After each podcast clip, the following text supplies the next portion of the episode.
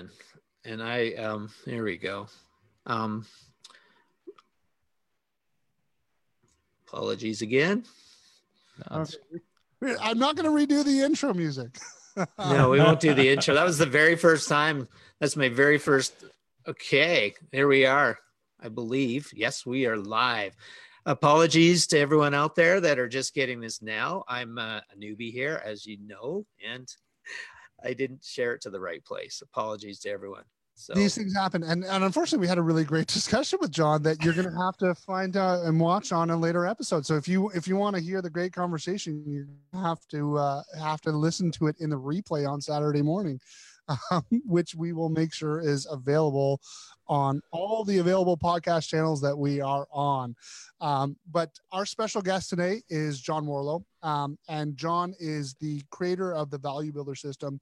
He's also written a couple amazing books, including Built to Sell and The Automatic Customer. We had a, a little bit of a conversation about uh, Built to Sell, which again, teaser here, folks. If you want to hear that, you're going to have to listen to the download and the pre-record. So even if you're watching live, you're going to have to come back for that. Um, but we were just moving into a little bit of a conversation about about the automatic customer, because I think that that's um, and and John, have you ever heard of um, any of the guys in in the pricing industry, uh, like Mark Wickersham or sure. Yeah. yeah, I know Mark well. So, yeah. Yeah, and Mark and, and, I are connected on Strava, so he he shows me all his rides, and I'm always jealous. He's in like Portugal. Of course, or, he rides know, so, everywhere. yeah, some exotic location. nice, great guy. He and Sarah are both fantastic people and real uh, longtime friends and uh, and associates out there on the conference scene because you, it's hard to go to an accounting conference without without seeing Mark there. And of course, Sarah yeah. travels with him, so they always do it up. Yeah, yeah for sure. Ron's thing right now is he started on on value based pricing, but he's moving more towards the subscription model, right? And mm. and so it ties right into to your I- idea of the automatic customer. Um, have you ever looked specifically at the accounting sector when you're when you're talking about the automatic customer? No, not not specifically, but clearly a lot of accountants have moved to a monthly subscription based billing platform, and it makes a ton of sense because you know once you create that momentum of a, of a monthly billing relationship it does give the relationship a different dynamic. It goes from transactional where every year you get the letter saying hey do you want us to represent you again this year? We're going to file your e-taxes. All like it's a very transactional relationship whereas if it's a, a monthly fee where you're offering not only you know tax planning but also some advisory services it, it it becomes more of a relationship. And one of the unique things i wrote about in the book is this concept called the trojan horse effect which is that people tend to buy extra things from people they are subscribed to.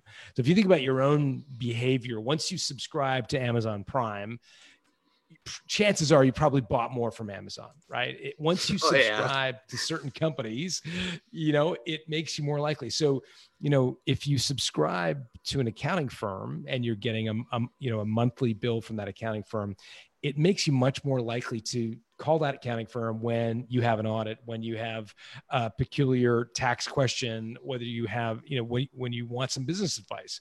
You're just much more likely to go to them because you have an existing long-term relationship as opposed to a transactional relationship. Right. And, and i guess that really comes back to again productizing your business because you can't have a subscription if you're not productizing your service right?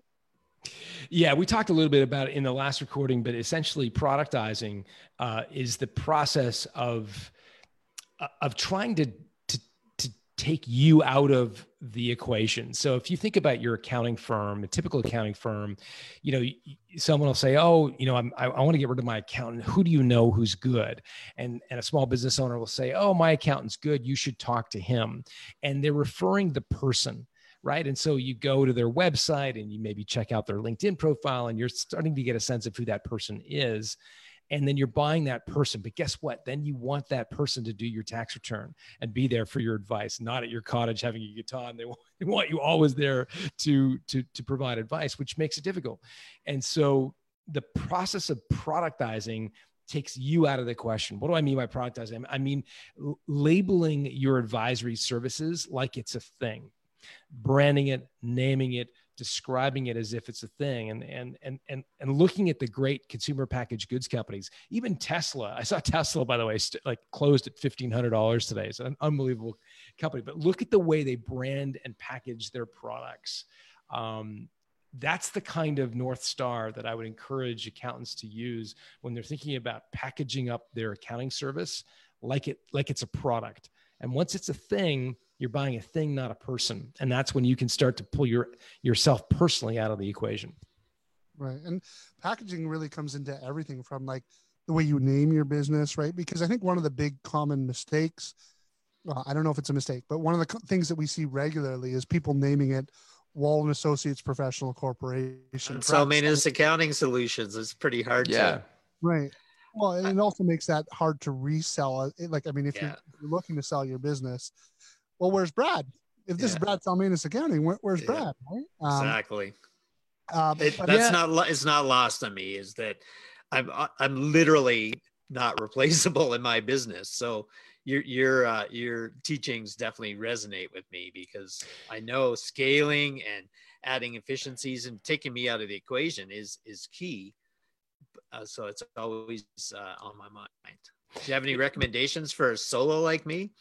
Absolutely. If your name is on the company door, don't don't worry. You can still sell your company. What I would it just means that you've got to double down on the strategy of productizing. So let me give you an example. If you think of Johnson and Johnson, right?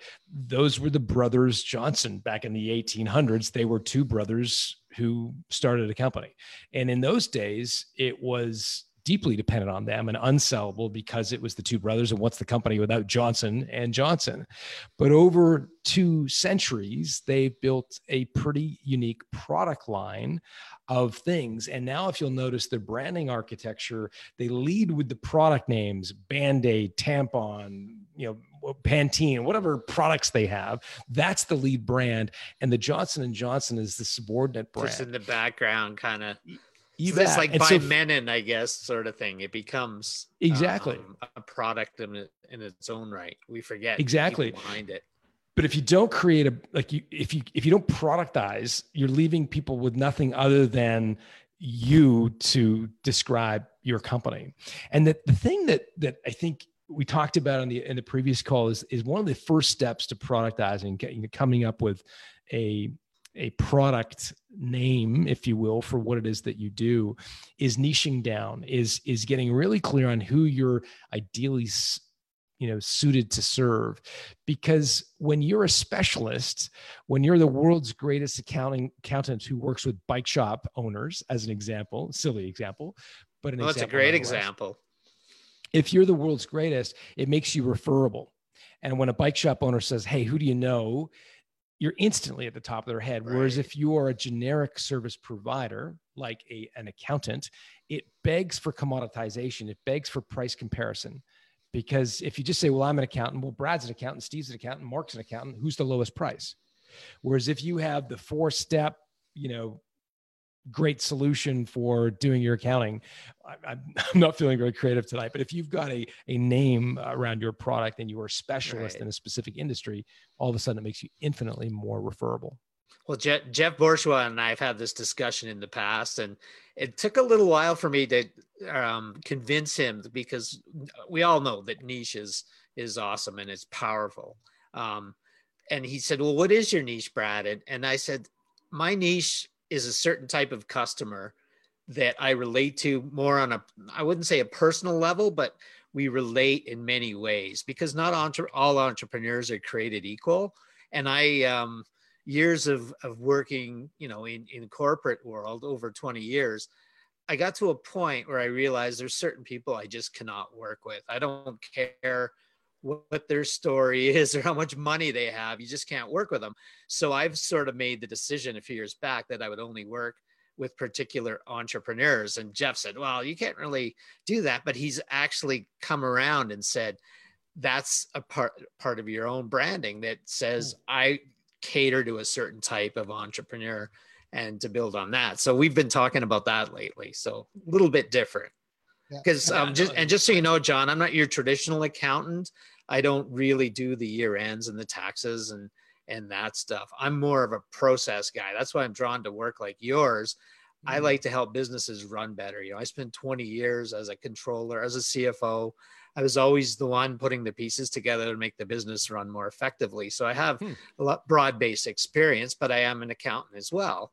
So um, yeah, that's what makes me a bit different. People have a hard time pigeonholing me in, but I still believe um, the the beauty of being an entrepreneur and building a business and building a brand and a whole identity is that you can decide who you want to work with Yeah, like that's huge. that's that's freedom because as soon as you get a bad client that starts berating you and gives you a hard time and doesn't pay their bill then to me it's like working in a in a bad job and i have plenty of those in my in my background where i going into work is i'd rather put pins in my eyes some days or you know i, I was notorious for coming in at 6 a.m and i did that to be productive because as soon as 8 9 came along then all the inefficiency in the organization could creep in and you'd never got any work done.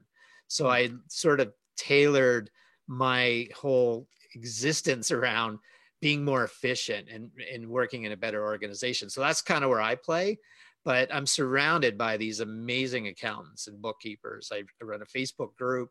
I'm surrounded by them. And I totally, you know, I because I like more efficient businesses, so many bookkeepers and accountants they have their product or sorry their service they're providing and they think that's all it is and they don't realize there's so many people out there providing that service until you distinguish yourself forget it and what we see in our in our um, community is talent galore. People that are taking teachings and applying them in, in really aggressive and fascinating ways and Hmm. we're not typical. So that's what kind of why we hang out on a friday night on facebook and talk about business and accounting and software and all that good stuff. That's as, as you can imagine that's not very typical in our No. profession Yeah, No. and I'm definitely not typical to the point where I'm literally hanging out and I got my brothers and sisters with me, and I literally my sister was like, I can add to this conversation. She Oh, wanted great. to come here because my sister, and we were talking about Johnson and Johnson and and branding and productizing. My sister actually worked on the Johnson and Johnson campaign. She's actually a huge Nice. in in branding and marketing. And you, you guys planned this didn't you Well, I was put, put in the johnson and johnson example that's perfect john I was gonna say it was a good segue. Although I, I find it really interesting, Brad, to hear about your perspective on being an entrepreneur and about what you stand for being niche.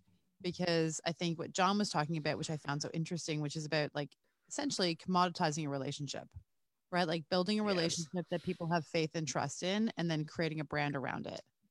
Which and it is a it is a two-way street too because you know as i mentioned i pick and choose who i work with and that's just because i provide the best service to somebody that i learn to respect and, and like and trust so yes i totally agree with what you're saying Well, and I found it like coming from an advertising background. So, uh, like, this just in, I don't have an accounting background. I have an advertising. that's okay we'll still talk to you I know, I know, guys. I'm, I'm, I'm pretty nerdy, so hopefully I can.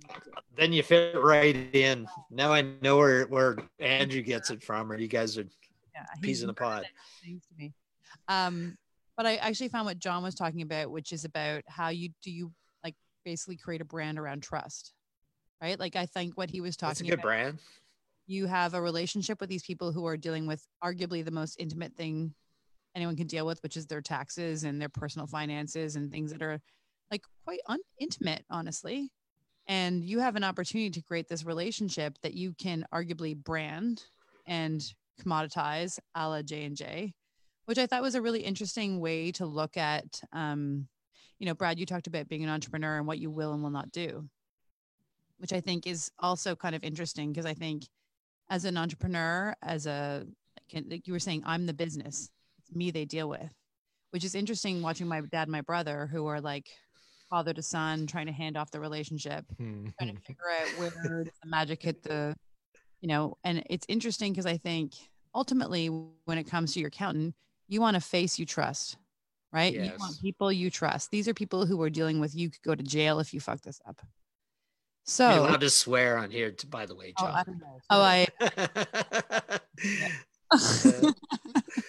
anyway, I think there's something very interesting about um, if you can really create that level of trust, and as John was talking about, build a brand like J and J, like around we trust you, and we're going to trust you with everything. That's a that's a huge opportunity, as an entrepreneur. And like to your point, Brad, there's people you don't want to work with. There's people you do want to work with.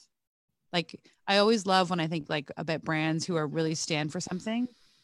You know, I stand for this, but I don't stand for that. Like even today's like highly politicalized climate, to Mhm. stand for something is such an opportunity for you guys as entrepreneurs, but also like it's not just about the individual, it's about the character you stand for as a firm, as a brand.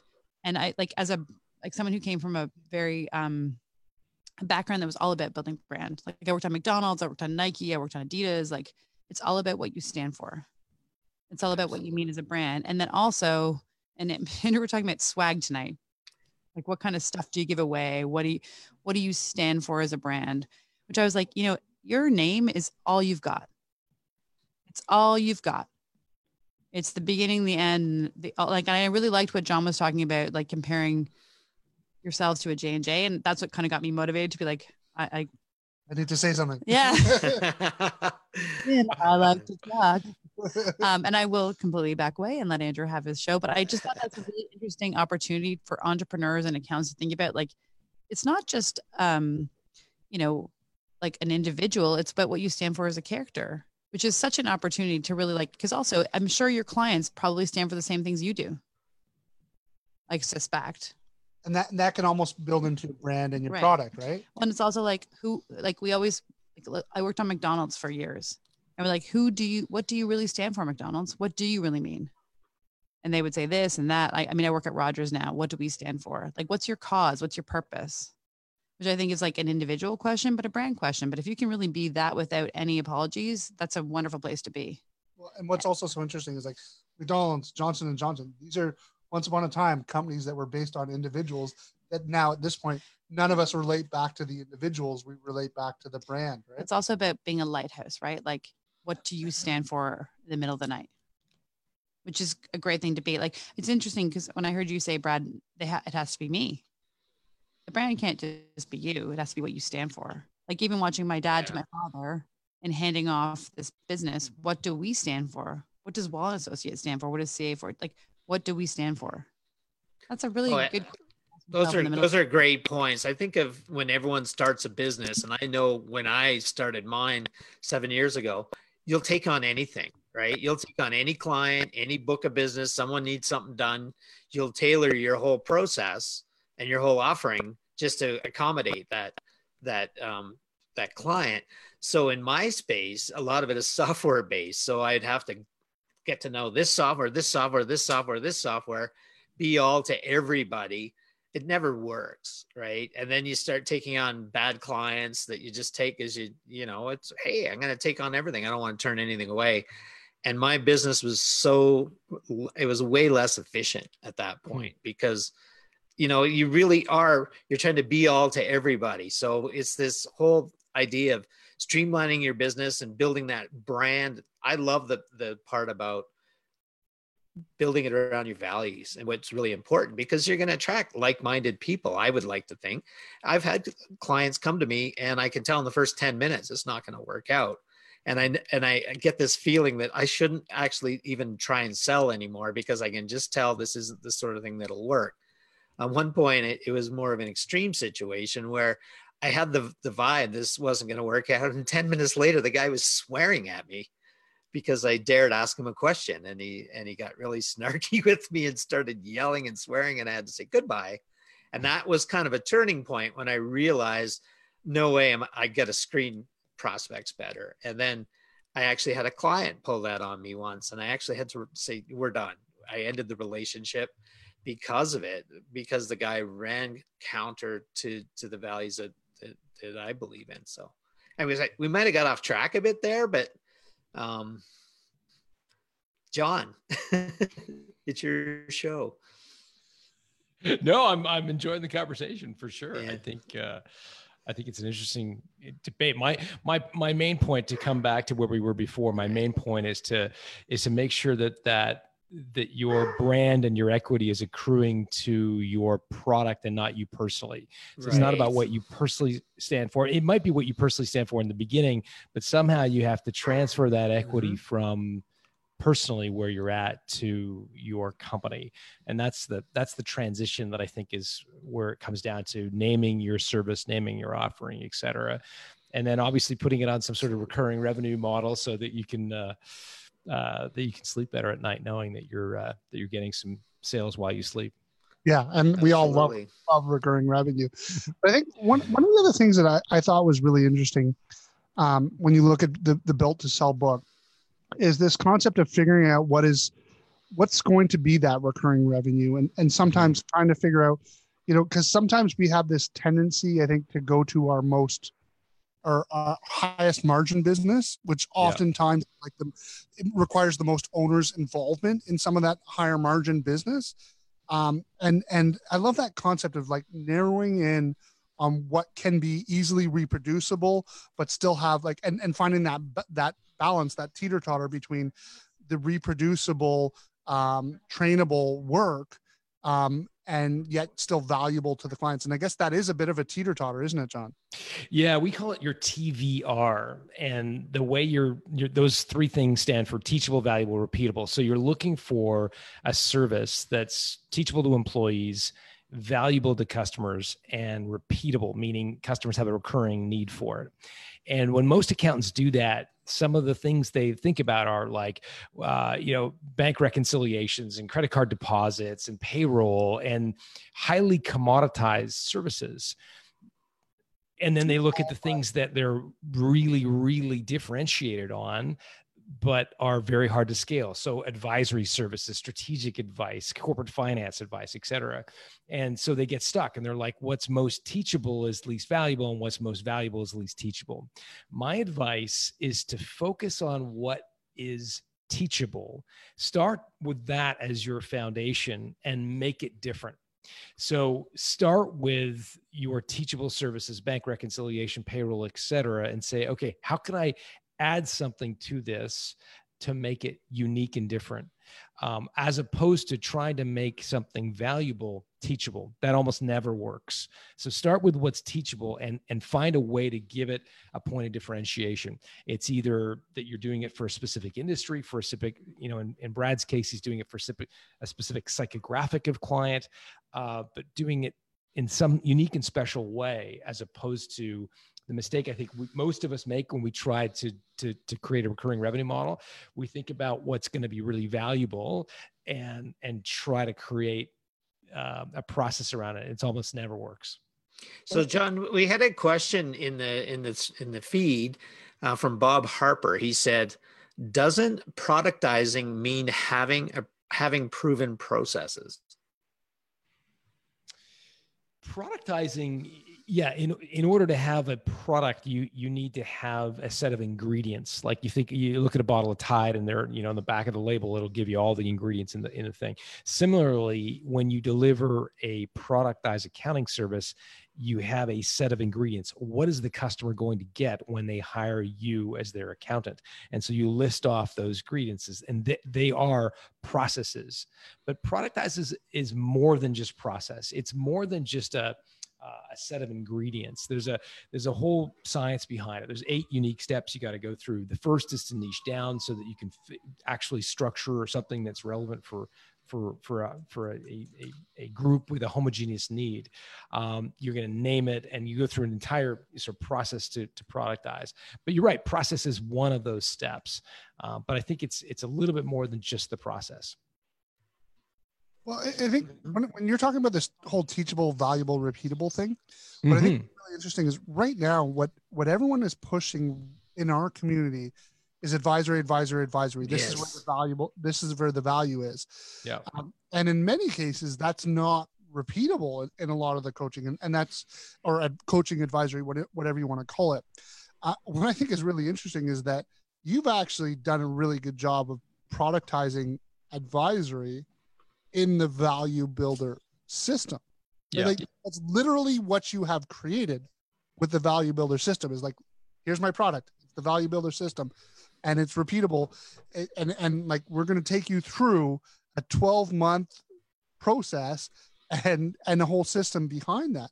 How, where did that come from? Like, how did, how did you, how, where did like what was the starting state of the value builder system Man, it was a it was an old questionnaire. Uh, I'll, I'll take you back. So when I first um, I was involved in a, in a few businesses that I started and sold. I wrote about that process in Built to Sell. I wrote about the methodology that that that I used, um, and we created a little questionnaire it was it was kind of like a men's health questionnaire. You know you like you, you, answer the 10 questions you find out what kind of lover you are that that sort of idea or cosmopolitan magazine test.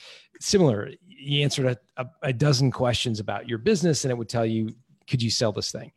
And it was called the sellability score and and and we started getting questions and requests from accounting firms, uh, M&A firms to license that little questionnaire. And it was a light bulb moment where I thought, you know, there's probably a business model here where we create tools and a system for advisors to advise advise owners on how to improve the value of their company. And that's that's sort of the genesis of of how we started back, I guess, eight years ago now.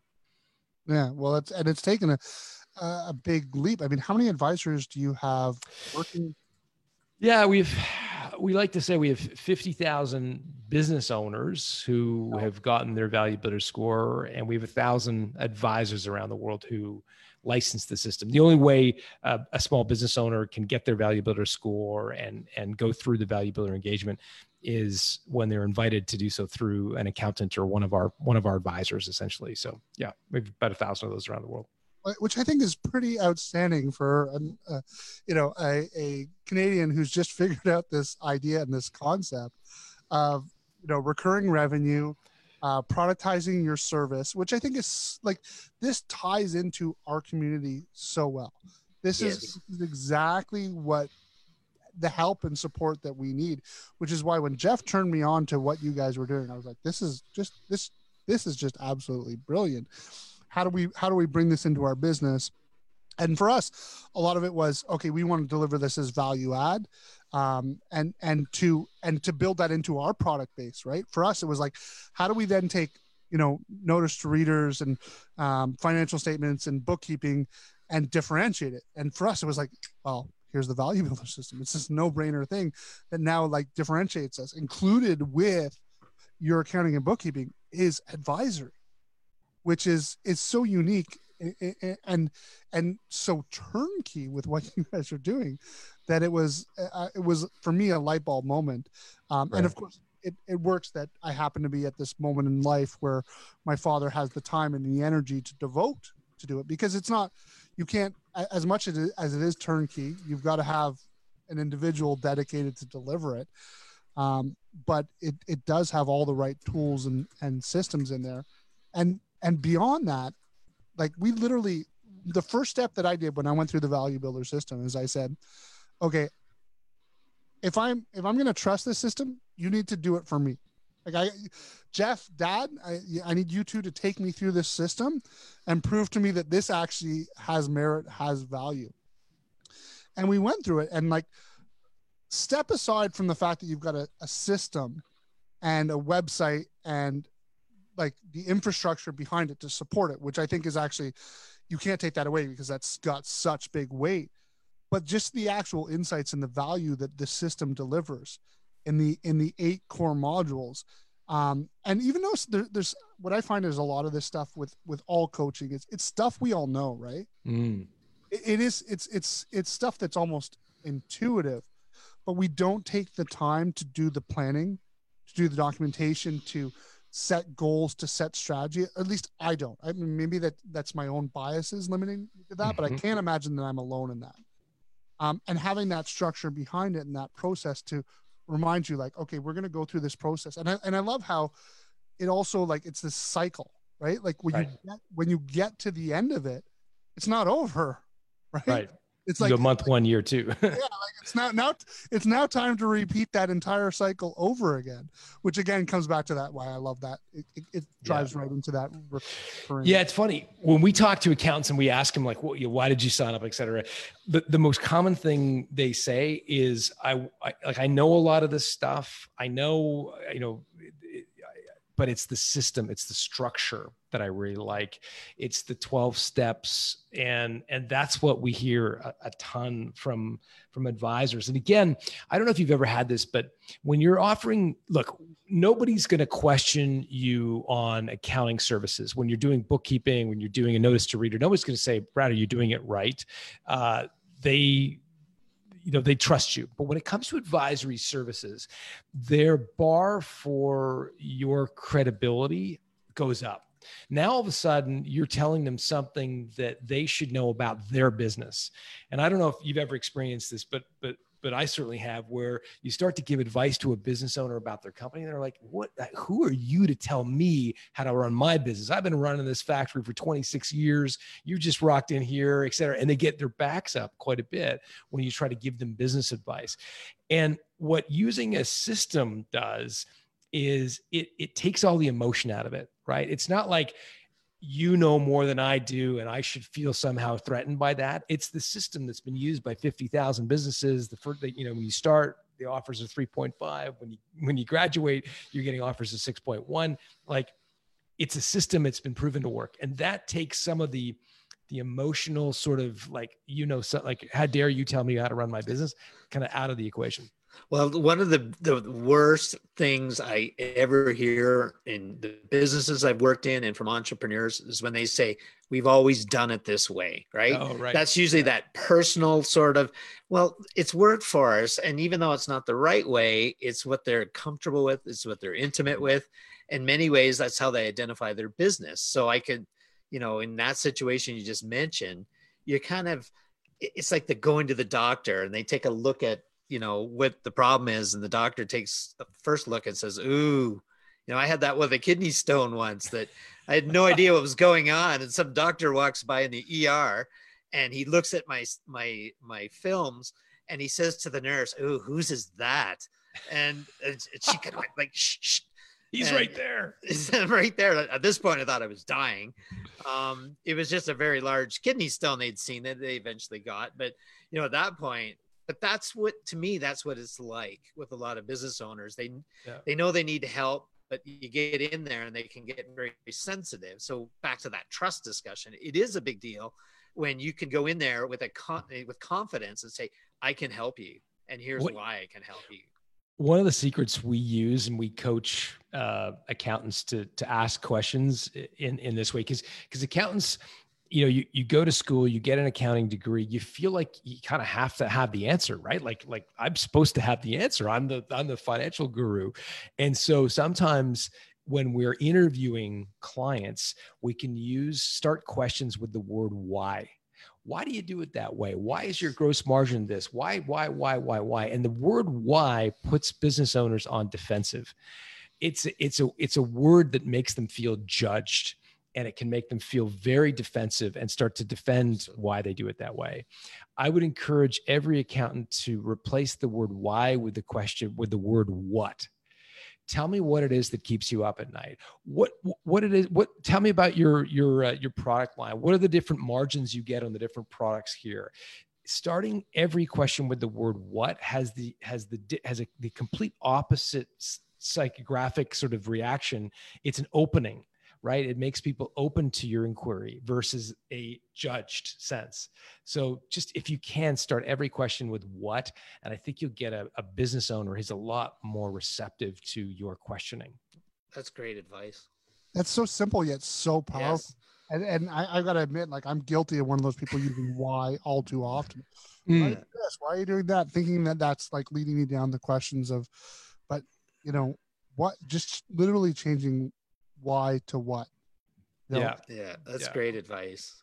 That's great advice. Cause like you said, they're going to open up. They don't feel like they're being judged. And that's, that's the challenge a lot of times in this industry is that we get to see the intimate details of the business like no one else is going to and it there's a very big trust factor there so um, anything you can do not to intimidate your client is is great advice i like that yeah. and particularly as we as we move into advisory right because now you're literally like yeah. maybe potentially changing the fundamentals of how they operate right? And and i know for myself you're always going to be defensive about you know how you do something and the reasons that you've done it. And when you like you said john the the, the psychographics of why is like why do you do that? Well i do this because it's the right way you know like you just get into that like defensive posture immediately like, as Yeah. a, like well what would you do? And just it, it, it just is a different tone. It Yeah. Really uh, it's a really powerful uh, tactic for sure. where do you Fantastic. learn that tactic like any Yeah, it comes out of the training we give our advisors. We we um, it was credit where credit is due. The woman who uh, designed part of our training program for advisors uh, is a trained uh, life coach, and she uh, is trained in psychotherapy. And and and and and it was her suggestion that we we make that recommendation. Well, and and that's what you know. That's one of the things my dad has always said is like, as as accountants, we are we are really coaches. We're consultants. We're you know psychotherapists to our Yeah. to our client. And I think that that's a really, in my opinion, a, a critical thing that we as accountants and bookkeepers need to to recognize is that we are we are more than number crunchers. Um, we are really, in, in a way, psychotherapists, and we need to look at this from a behavioral economic standpoint, from just a human nature aspect and i think that that's an area that often gets gets overlooked and and i didn't even re- really recognize how that was built into the program because it's just sort of inherent in in like the training and the programs. One, Um, one of the big areas I think you're going to start to to really be able to flex that muscle of of advice and providing coaching is going to be as business owners start to think about exiting. Uh, you, you, know you, you've seen the statistics huge swath of baby boomers now selling their companies but more so now i think accelerated by the pandemic when we get out of this there's going to be a lot of people that are wanting to sell their business and one of the things that we know leads to disappointment and regret when it comes to preparing and selling a business is being all push and no pull. So we've done a, a bunch of research with business owners, and the happiest owners when they exit are more pull than push. What do I mean by push and pull? Push are things that are pushing you out of the business. The pandemic, Justin Trudeau, the you know all the things that drive you crazy about running a company are all pushing you out of a company. Whereas pulling you into something else is a new business, the desire to travel, the desire to get fit, whatever whatever you're excited to go do. And the happiest owners who sell are the ones who are more pull than push. And so what I think most business owners will do is will come to you and say, "Man, I'm happy that COVID thing's over. You know, Andrew, what do I got to do to sell this thing?" Right? And if they do come to you that way, that's a recipe for a regret. They're going to come to you a year from now and say, "Why did you let me sell my business? I should have, you know, I should have hung on to it." Whereas if you can get them to start pivoting and saying, I understand you're frustrated, but what are you excited to go do? And, and get them to really focus on that. That's a, a quite a powerful exercise. And Yeah. one that I think you're uniquely positioned as an accountant to do. now now to take this to a completely biased and self-centered perspective Sure. Um obviously we do have a situation where we're going to have a lot of boomers retiring in the accounting industry Yeah. And- one right behind you over your left shoulder.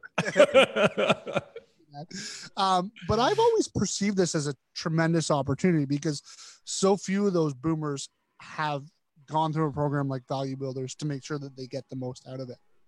What's your perspective on taking advantage of of that opportunity, buying into these businesses at potentially pennies on the dollar, and then putting in systems and processes like the Value Builder to like turn those over and make them, you know, high, more profitable, less less dependent on the owner, all these things that are that are core values of of the value builder system. Yeah. So our our mission is to level, excuse me, level the playing field for business owners as they approach their exit. So we're all about helping the owner make sure they get paid fairly for the business they've created. Having said that, I can tell you that one of the fastest growing segments of our customer base are private equity groups who are looking to buy businesses and they're using the value builder system as Reverse a, engineering it, going to reverse way. engineer. Yeah. So Cool. it's not it's not the the reason we created it nor what we envisioned uh, it to be, but but a lot of businesses are going to be bought, especially after the pandemic, for pennies on the dollar, and um, Yes. they they they will need uh, systems put in place, and they will fetch a, a premium down the road as the economy improves, but also as as the the processes uh, take effect. Well, We, exactly. we have another question from from the um, the stream from from our good friend Obed Maurice. He said, "Question for the panel: Is it possible for machines to do a better job of advisory than accountants?" And this is for you, John. Machines over people. Yeah, well, in a lot of ways, that's what the Value Builder system is, right? So it starts with a diagnostic tool, the Value Builder score. You go, you answer a bunch, uh, you, you invite your client to answer a series of questions about their business, and it spits out a score. Uh, average score is 59 out of a possible 100. Those businesses are on average getting 3.5 times their pre-tax profit when they trade. If you go through the 12 steps that Andrew talked about, improve your score up to at least 80 out of 100, those businesses are getting offers of 6.1 times pre-tax profit or almost double the business that start with us. So that's all made possible through technology. But here's what technology won't do technology doesn't build a trusted relationship with the owner. And to go back to you know why we don't work directly with small business owners is because they don't we don't have their trust. You do. The accountant is the person they trust. They trust you with their most intimate financial details. And so when you come to them and say you know i think you should take your value builder questionnaire they're going to listen to you and and that's why we go to market through accountants so so while i think there's ways to to objectively benchmark companies through technology you're never going to replace the the human i think interaction that is made possible through trust right? And so uh, that's why we go to market through accountants meaning we partner with accountants in the way we deliver the system. And i don't ever perceive a day where where we trust computers more than we do people. I think people will always, you know, have you guys ever looked at um, David Maister's trust equation? You ever had David on the show, Andrew? I don't know. I'm not. I'm not familiar with David. Okay, he's the guy who coined the term the trusted advisor. Really? Ah, So he wrote the book, The Trusted Advisor, and it's all based on this thing called the trust equation. And the trust equation was a way he tried to quantify and compare and contrast different professional services firms. He worked with Accenture and McKinsey and Deloitte and the big, you know, big, you know, big uh, firms. And what he tried to do was quantify the degree of trust those cl- firms' clients had in the partners that dealt with their business. And he got trust down to a simple equation. On the numerator, it was um, reliability, uh, credibility, and personal intimacy. So, reliability do you say what you're going to do? Do you do what you say you're going to do? Excuse me. Um, credibility is do you understand basic you know, rules of accounting, GAAP accounting, et cetera? And personal intimacy, do you understand what I'm trying to achieve as a small business owner? Do you understand my goals? And then on the denominator of the equation was the degree to which the accountant was viewed as self serving. And so self serving accountant was one who was always selling, you know, never listening, et cetera. And he would actually have clients score these accounting firms on these four variables three on the numerator, one on the denominator. And he was actually able to quantify the degree of trust these accountants had built in the eyes of their clients. And it's such a powerful tool. Anyways, the book's called The Trusted Advisor. I didn't write it, but uh, it's a good one, and I think every professional services firm should uh, should read it. Well, we're gonna definitely reach out to David after this to see if we. Yeah, you should have him on. I don't even know if he's still alive. It was a long time ago he wrote the book. So. I've, I've heard the book, and and actually, when you mentioned the formula, I've actually heard the formula before. So have you? Yeah. yeah, I've I've heard that formula, and I, I think um, it's I, and obviously as accountants, we love it when you can come up with a formula. When you, Yeah, when sure. absolutely. when you can say this is how we measure trust, which Yeah. is you know a, a difficult thing to measure.